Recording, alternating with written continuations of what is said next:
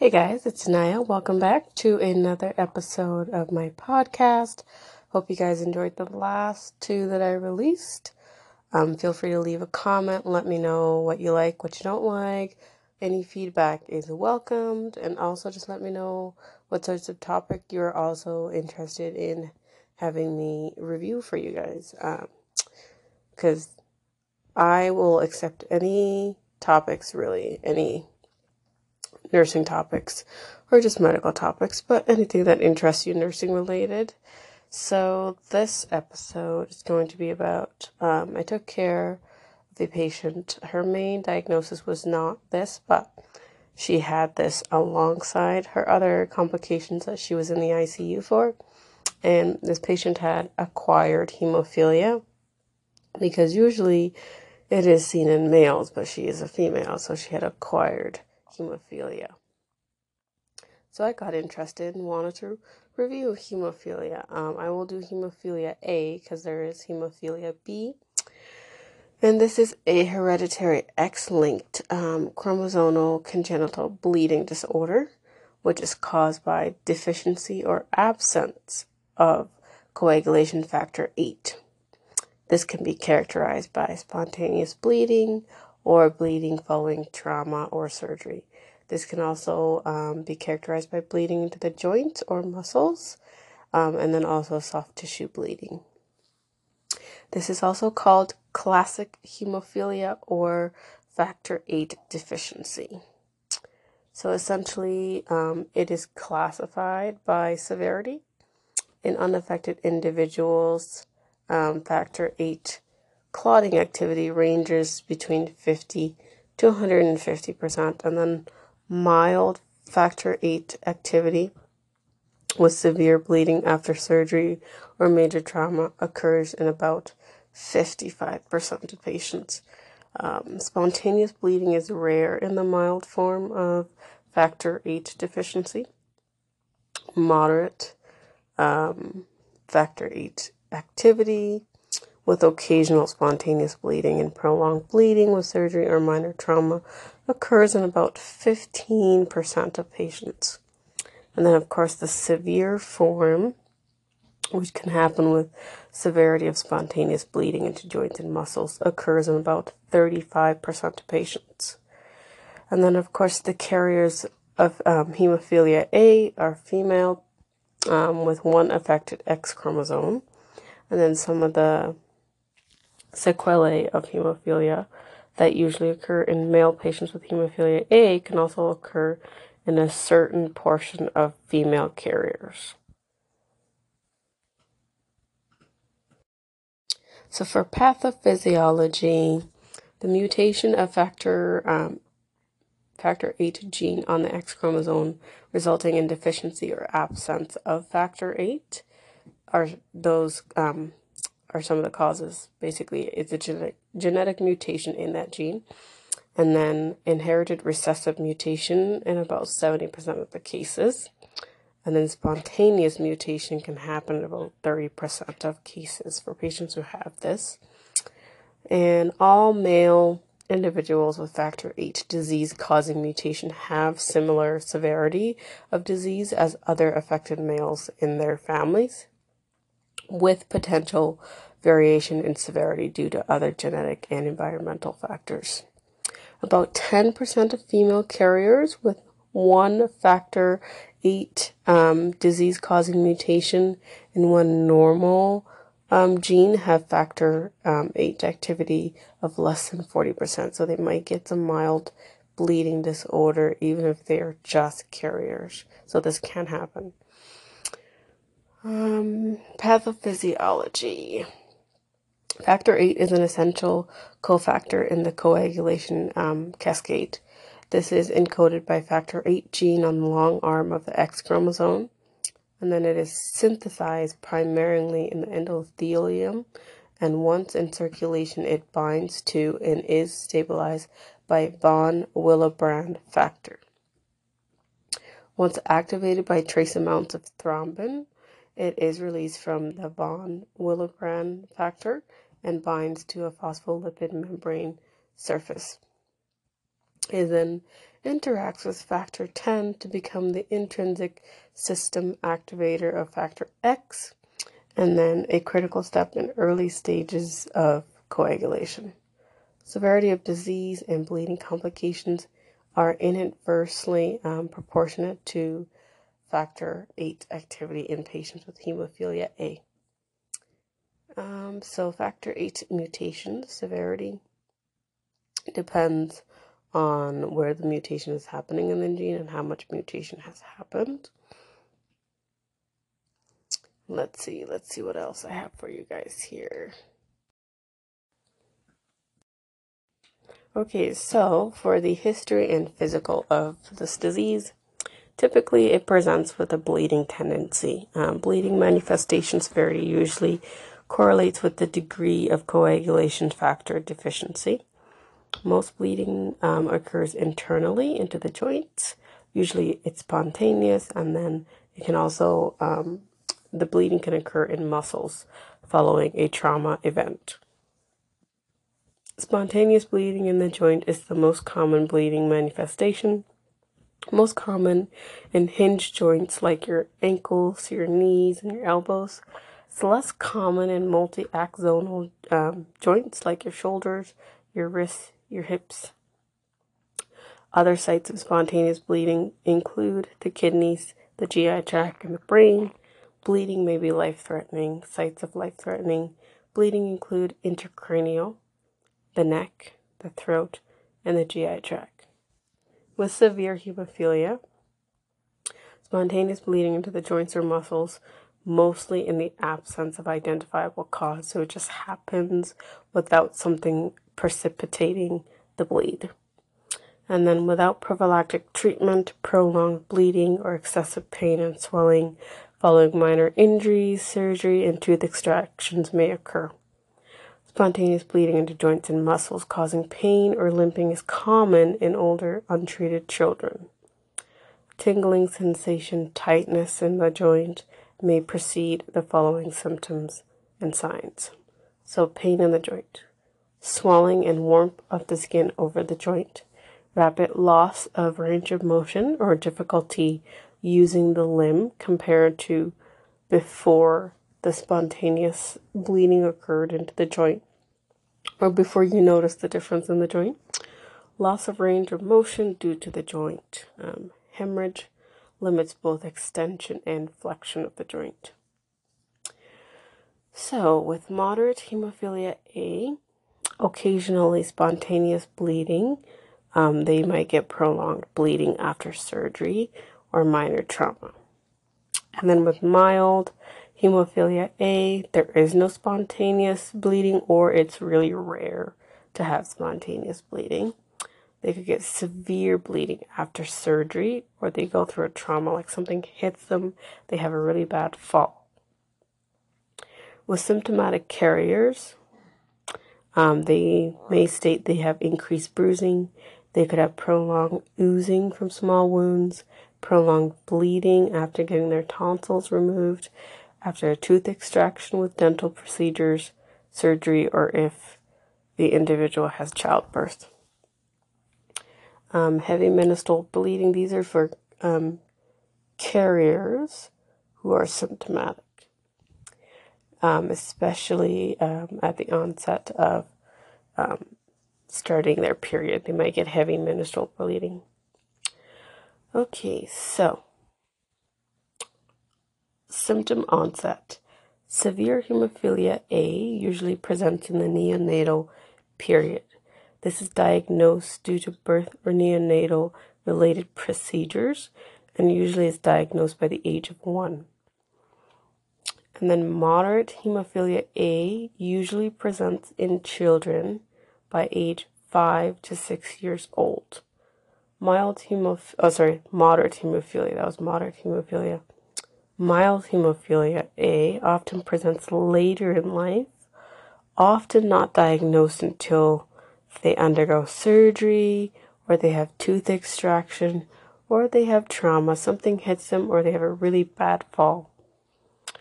Bleeding manifestation in newborns and children. Bleeding is typically more frequent in childhood and adolescence um, than it is in adulthood. Possibly because they're doing more physical activity and they're just vulnerable as kids, and there's also rapid growth, so symptoms will be a lot more obvious compared to an adult version of them. So, with severe hemophilia A, bleeding from minor mouth injuries, hematoma from minor head bumps are common presenting symptoms in young children. Subcutaneous hematomas are common in early childhood.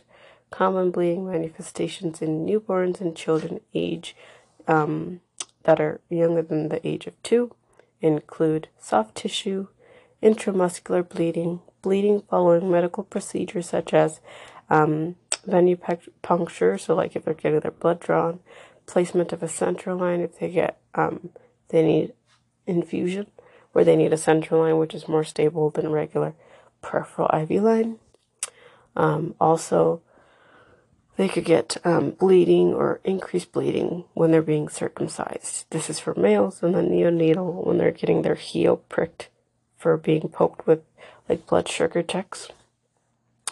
And then um, they could get mucocutaneous bleeding, such as oral or nasal bleeding. And then extracranial bleeding can also occur in these children. So, history of presenting illness. You want to ask them about different types of bleeding, bleeding into the joints. Usually, um, they might have an unusual sensation in the joint, for example, tingling and tightness, loss of range of motion, bleeding into muscle often follows injury or a sudden stretch, like if they overstretch a joint and then that precipitates a bleeding episode. Generally associated with aching in the muscle and or swelling, and then they could get functional impairment.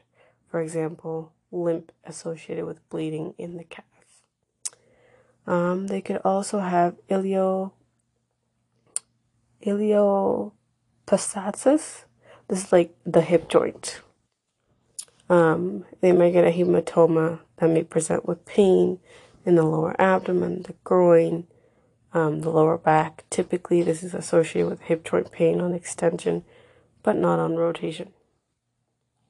They could also get prolonged nosebleeds, hematuria. So this is uh, blood in their urine, visible blood in their urine gastrointestinal bleeding. They could get intermittent oozing that lasts for days or weeks, heavy and or prolonged bleeding following dental work, um, circumcision just when they're younger, um, surgical or trauma. Heavy menstrual bleeding. This is where you're still kind of asking them for the different types of bleeding that they may have that could indicate they have a clotting issue. Neonatal intracranial bleeding, or cephalohematomas. You want to ask for any um, potential trauma that could have led to the bleed, like were they in sports and they got impacted, like head on collision with another person, etc., etc., or did they fall off a bike or just had a really bad fall? Whatever the trauma may be, you want to ask for that, um, just so you can watch out for any other possible um, bleeding, such as muscle hematoma and intracranial hemorrhage, which may occur four to five days following an initial injury, like um, trauma impacted injury. You can ask them about excessive bruising, bruising, excessive bruising with firm subcutaneous hematomas. And of course, you want to ask them about their family history of abnormal or unexplained bleeding in siblings or their father's um, relatives, uncles, um, maternal cousins, or grandfathers to help with the diagnosis and narrow down if there might be a familiar um, familial linked family history of hemophilia presented about 70% of the patients. Um, and it also presents in greater than 50% of patients with newly diagnosed severe hemophilia. Oh, sorry. Greater than 50% of patients with newly diagnosed severe hemophilia may not have prior family history of hemophilia. So they might be the first of the line of family that will be at risk for developing um, hemophilia. So, for their physical um, assessment, you're looking at their, their heart rate may increase and blood pressure may decrease. This is usually with a large internal hemorrhage that is occurring, is where you would see the hemodynamic instability. And then when you're looking at their skin, this may include you're looking for bruises, you're looking for subcutaneous hematoma. And the patient that I did have, she had a huge hematoma to her um, leg, and she also had um, internal bleeding, but that was related to some other things that were happening. But it did put her at a greater risk to keep bleeding, so we had to keep replacing factor eight daily to basically prevent her from continuing to have spontaneous bleeds. And then also to um, not continue bleeding from the surgical procedures that she also went through.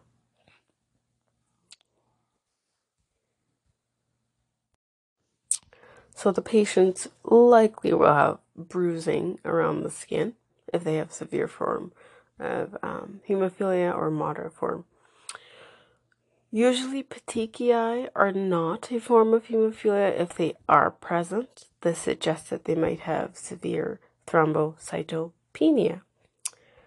So let's look at other parts of the body as you're going from head to toe. But really, the skin isn't part of the head, but I guess you got to include it at some point. Um, so we'll go to the neck. You're looking at signs of throat and neck hemorrhage. These should be considered a medical emergency because this is their airway. And if it's not protected, then they are at risk of really bad complications, including death. You know what I'm saying? Um, you're looking at the abdomen. Findings of the abdomen may include um, GI bleeding, including hemoptysis. This is where, if they have an NG or if they cough or if they vomit there's blood in their emesis. Um, hematochezia or melena, this is blood in their poop. And then abdominal bleeding, including retroperitoneal bleeding. You know the little kidneys back there? Yes.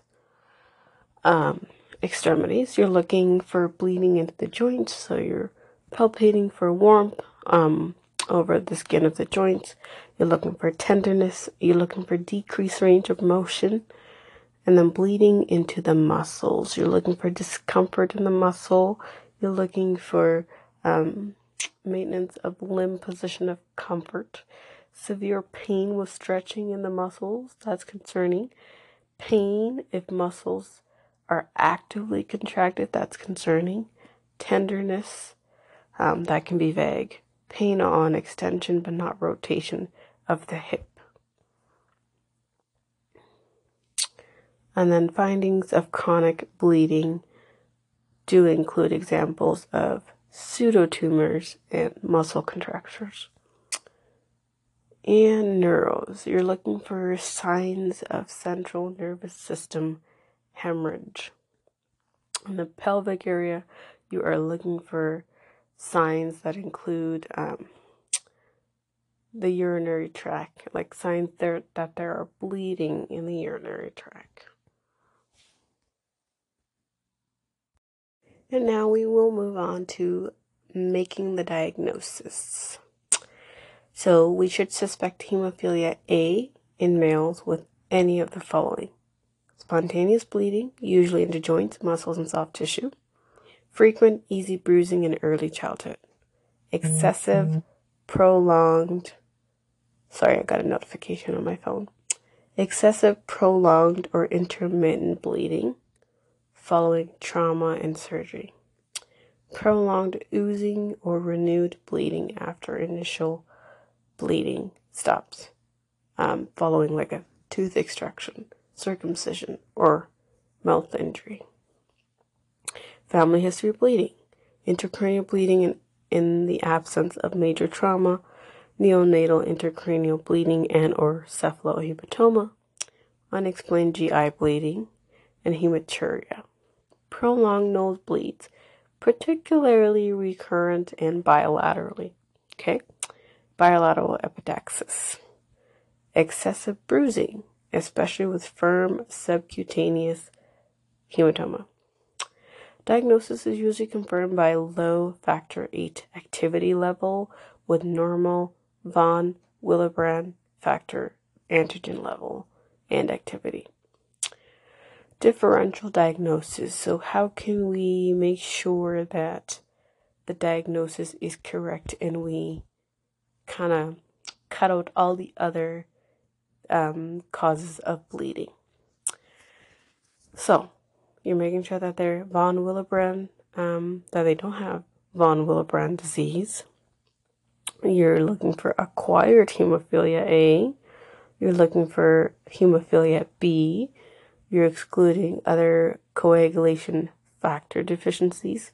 You're um, looking for fibrinogen disorders, platelet function disorders, trauma or non accidental injury. You're excluding other cause of spontaneous um, hemoarthrosis in adolescents and adults, which can include leukemia, thrombocytopenia, anticoagulant therapy, sickle cell disease in adults and adolescents.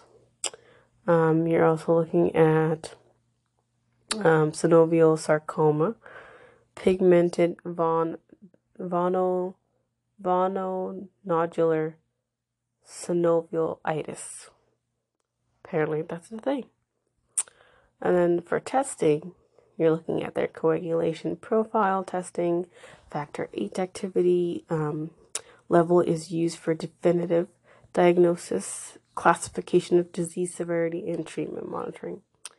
You're also looking at activated um, partial thromboplastin time, often used to screen patients, usually prolonged but maybe normal with mild hemophilia A, and absence of comorbid conditions and other um, coagulation parameters are normal, including you have normal von Willebrand factor antigen and activity assays, you have normal platelet counts, and you have normal prothrombin time and INR.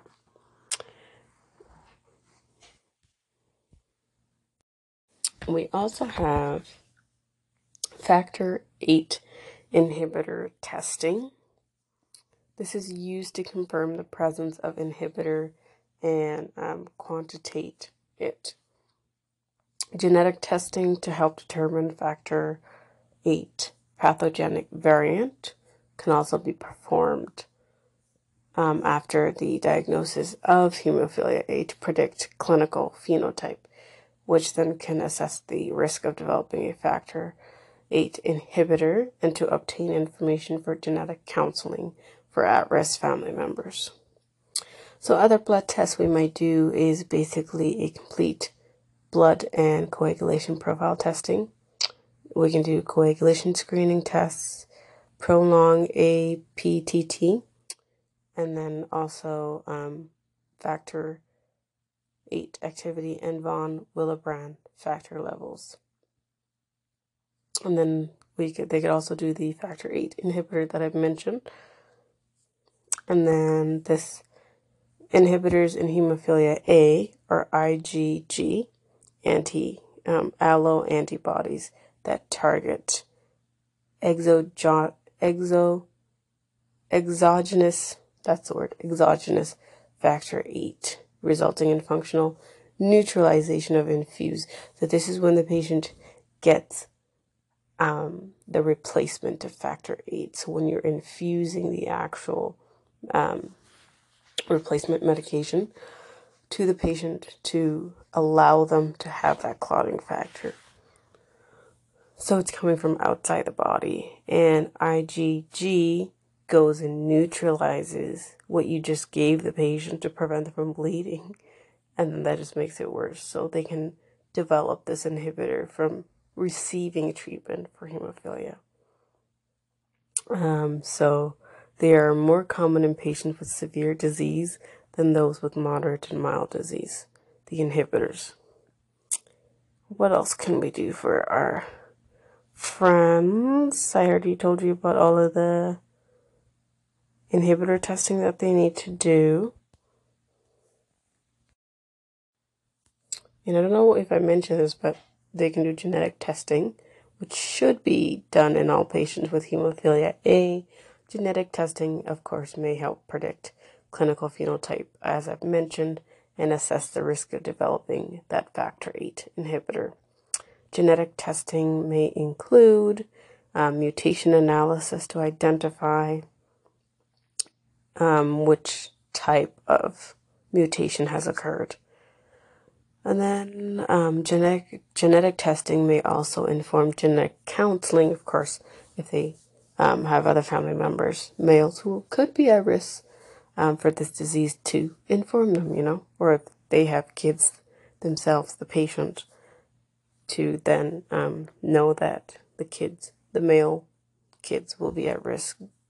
Then um, the females, females will be carriers, but the males could end up getting the two recessive genes. So if mom is a carrier and dad has it, then the the infant who is a male would be at greater risk for them developing hemophilia because he might get the two recessive genes. If you go back to the Punnett squares, if you went to nursing school or are in nursing school, you are aware of the Punnett squares. Or if you took bio, you're aware of the, the Punnett square, the dominant and the recessive genes the, in this case, it would be the recessive genes. You get, you know, one from mom, one from dad. Now you're destined to um, receive whatever the gods have for you. Um, where was I? Sorry, I'm losing track. Losing track. Okay, let's talk about management. All patients, of course, should be referred to a hematologist specialist if they have hemophilia A for their treatment. Goals for treatment and comprehensive care for patients with hemophilia A include preventing bleeding and joint damage, prompt management of bleeding episodes, and follow up with physiotherapy and rehab to optimize individual clinical situation, emergency care as appropriate. Of course, these people are at risk for very, very um, could be very life threatening bleeds. Pain management, of course, management of musculo, muscular skeletal complications, management of inhibitors if they do develop inhibitors from being treated and being given factor VIII, management of comorbidities, regular psychosocial evaluation and support as needed, evaluation on treatment and self care for patients and their families. Factor replacement protocols include episodic on demand treatment given at a time of active bleeding, or they could have continuous prophylaxis. There is primary prophylaxis. This is regular, continuous treatment initiated before occurrence of a second clinically um, event, large joint bleed, or prior to H3 in absence of documented joint disease. Secondary prophylaxis is regular continuous treatment initiated after more than two large joint bleeds before an onset of joint disease. This usually occurs after the age of three. Tertiary prophylaxis. This is regular continuous treatment after onset of joint disease this usually applies to prophylaxis initiated in adulthood for individuals who get diagnosed in adulthood. Other management issues to consider would be activity recommendations that should be determined in conjunction with um, a hemophilia specialist and gen, um, generally include avoiding collision and high contact, high velocity sports unless patient is receiving adequate prophylaxis. So they would be receiving um, infusions of factor eight on a regular basis to ensure that they're not at a very increased risk of bleeding for these high contact sports activities. And then also, they have to be careful for activities including weight bearing activities, but it is encouraged um, for them to do weight bearing um, activities, just not to overdo it because it's good to strengthen their muscles and it's good for their overall health. For anybody's health, really, to do um, weight bearing activities. Activities um, that may be considered for closer monitoring or just being a bit more diligent would be this is for carriers who are symptomatic. Um, women who are in their pregnancy or about to deliver, they just have to be a lot more careful. Children and adults with hemophilia A should receive some routine vaccinations as the general population. In most cases, subcutaneous route is preferred versus intramuscular because they have that increased risk for intramuscular bleed.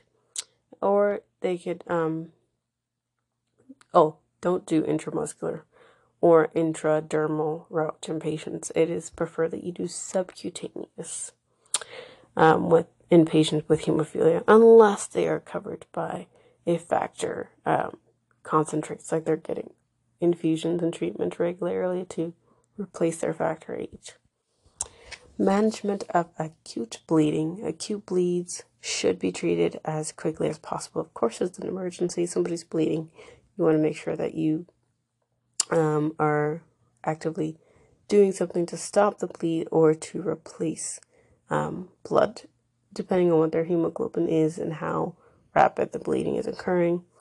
The primary goal of treatment is to increase factor VIII levels so that they could clot and not continue to bleed as you're replacing their blood loss. If severe, treat with factor replacement immediately, even before diagnostic assessment is completed to diagnose them. In addition to increasing factor VIII levels with factor replacement or desmopressin in case of mild hemophilia A, Adjunct measures for acute bleeding include, of course, protection, splinting the joint, rest, and optimizing, um, balancing rest with early mobility because you don't want them to decondition either. And then, of course, working on physio as they start to get better. Ice, compression, elevation of the joint, hormonal therapy such as oral, subcutaneous, or transdermal formulation containing estrogen, progesterone, progesterone, and other um, hormonal replacements. Anti um, fibrinolytic agents are useful for controlling um, menorrhea and carious, and then so there's like excessive period bleeding.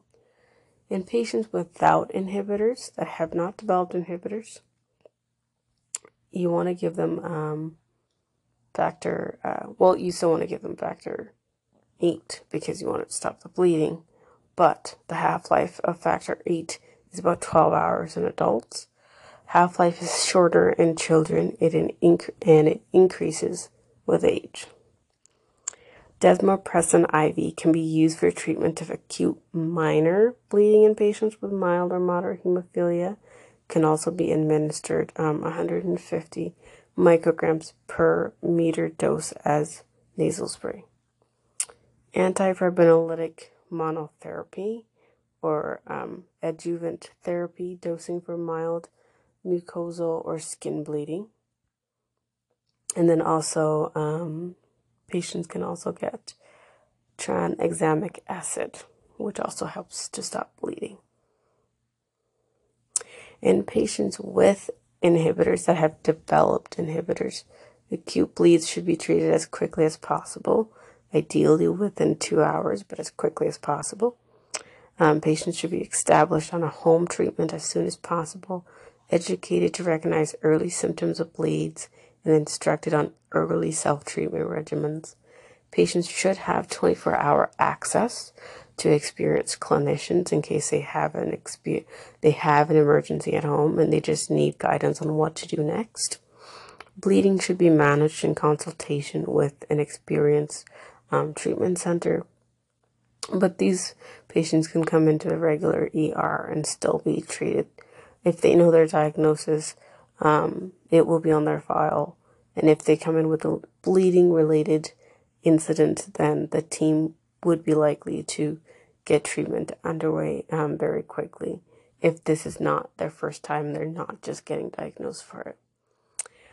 Choice of treatment agent should be based on inhibitor um, titer, records of clinical response to agents, site and nature of bleed, and product um, availability. In patients with mild, moderate hemophilia, and inhibitor um, they can consider desmopressin.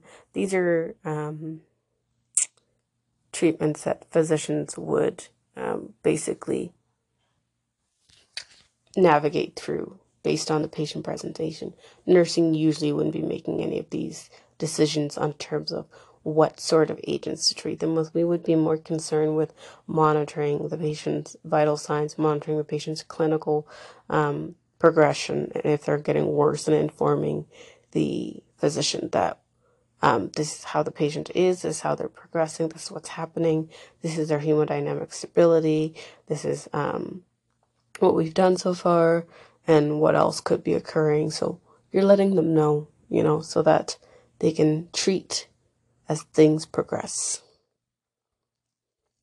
So, in patients with um, severe hemophilia um, and, and an inhibitor, in low responders, treatments with higher than usual dose of factor VIII concentrate is preferable to increase, um, is preferable rather than trying to increase the frequency of how often it's given. They would prefer that you give a bigger dose. But these are all decisions. Speaking in a nursing perspective, these are things your provider would be considering when they are examining the patient.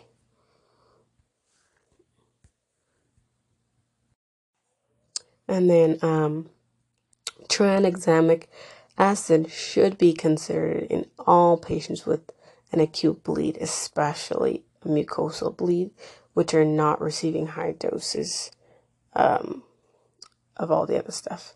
However, it is contraindicated for treatment of hematuria. So, if there is evidence of blood in the urine, it's not a recommended um, treatment for it due to the risk that the patient might get urinary obstruction from it going to clot up the site of the bleed.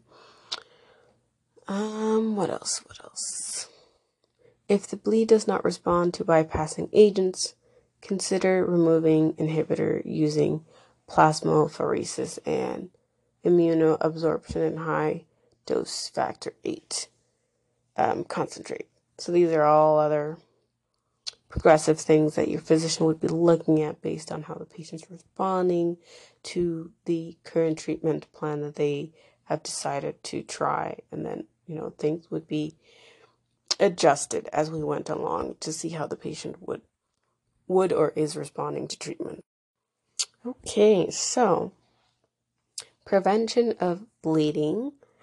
Um, measures to prevent or reduce bleeding, of course, include prophylactic factor replacement, um, avoidance of antiplatelet agents, particularly aspirin and NSAIDs, unless there is strong indication for their use such as for atherosclerotic um, cardiovascular disease. If it is necessary to administer in patients with severe hemophilia A, factor VIII prophylaxis is usually required for these agents to be used safely. Otherwise, you are putting that patient at higher risk for bleed, even though you're trying to prevent complications from their heart having that plaque there and that um, vascular disease. Of course, you're wanting to avoid intramuscular injections, so these would be more um, nursing considerations because you're the one going to care for the patient. If there's anything you do have to inject, you want to you want to try to avoid intramuscular um, injections. And then um, you are advising the patient to avoid activities likely to cause trauma, so like sports, high impact sports.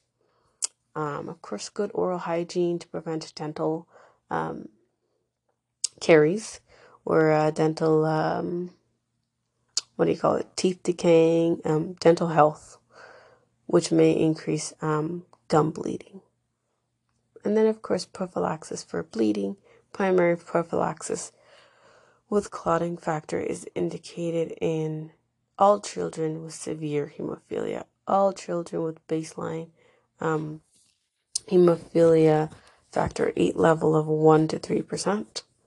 Any patient who has developed more than one spontaneous joint bleeding, any patient with established joint damage due to hemo, hemo, thro, hemoarthrosis who has ongoing bleeding, um, On patients with severe hemophilia A or moderate disease, we want to consider initiation of primary prophylaxis prior to or immediately after a first joint bleed, which is usually at time of ambulation.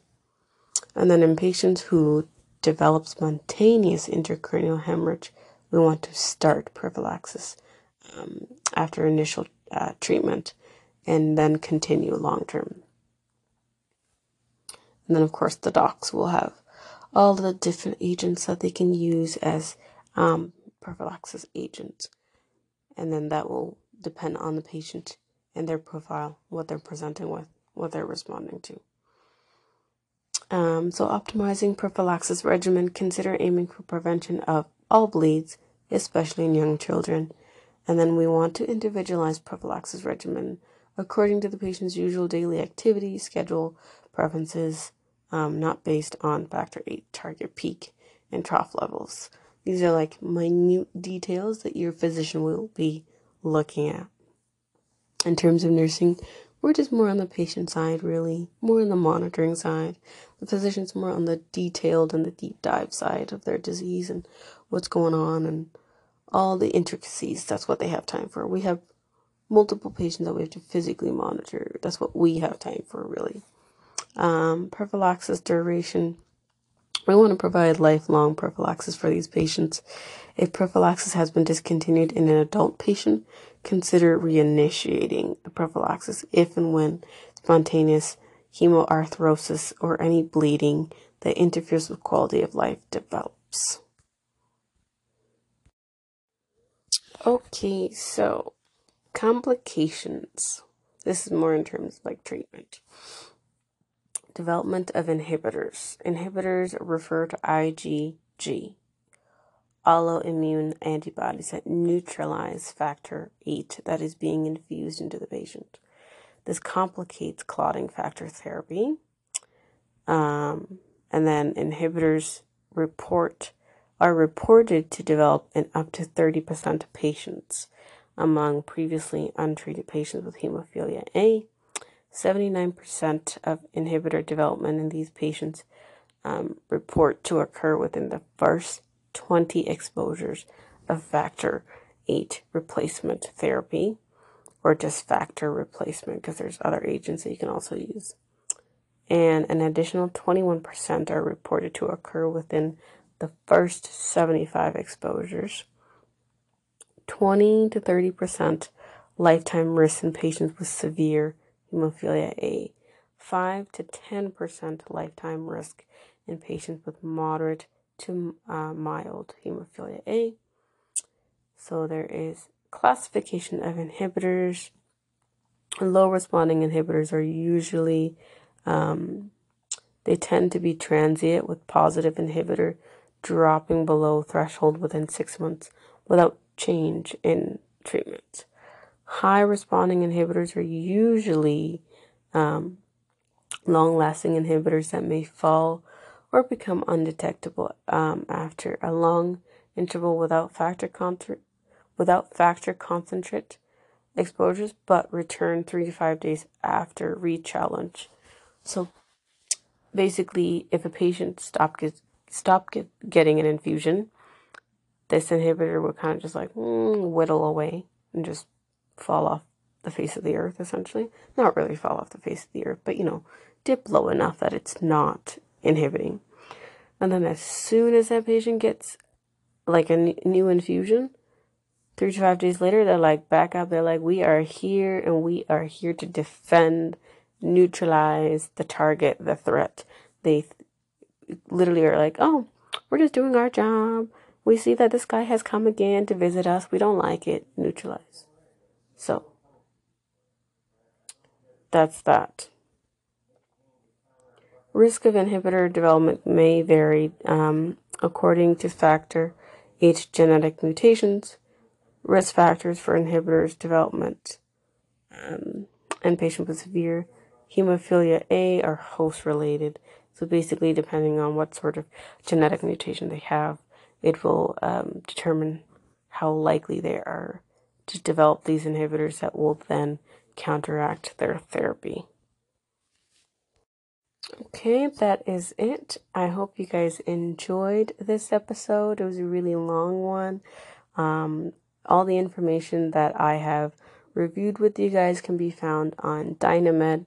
This is um, a f- form, a website that my hospital provides. Mostly it's like a um, resource that physicians use um, to look up diseases, but um, your organization may might also um, have it available to you for you to look up things, look up information.